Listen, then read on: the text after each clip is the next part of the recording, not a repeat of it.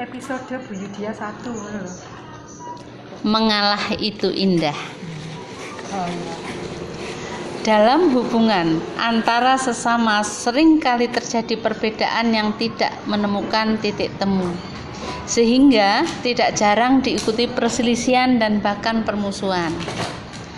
Padahal Islam sangat menekankan adanya kerukunan dan saling mengasihi di antara sesama manusia dan khususnya sesama manusia sesama saudara muslim.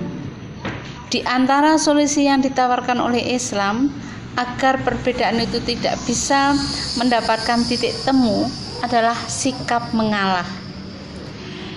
Di antara kedua pihak yang berbeda, berselisih dan permusuhan harus berusaha mengalah. Dalam arti berlapang dada untuk menunaikan kewajiban kepada pihak yang sementara menjadi lawan serta di sisi lain siap kehilangan hak pribadi baik sebagian atau seluruhnya.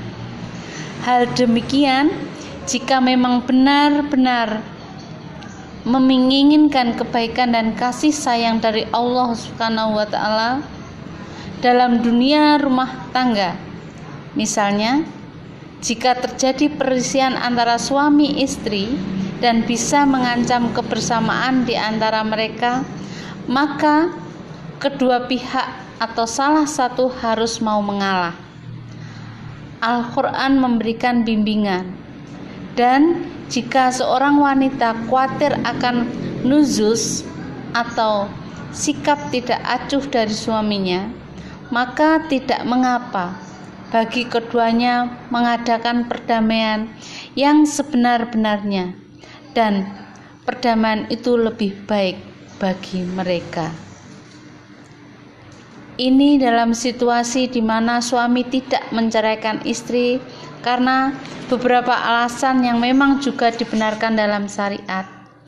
Artinya, ayat ini menganjurkan pihak istri supaya rela berkorban, kehilangan sebagian haknya agar tidak pihak suami bersedia untuk tidak menghilangkan seluruh hak istrinya atau menceraikannya. Sebagian hak yang dimaksud bisa berupa waktu gilir atau sebagian nafkah yang terkurangi dan sebagainya.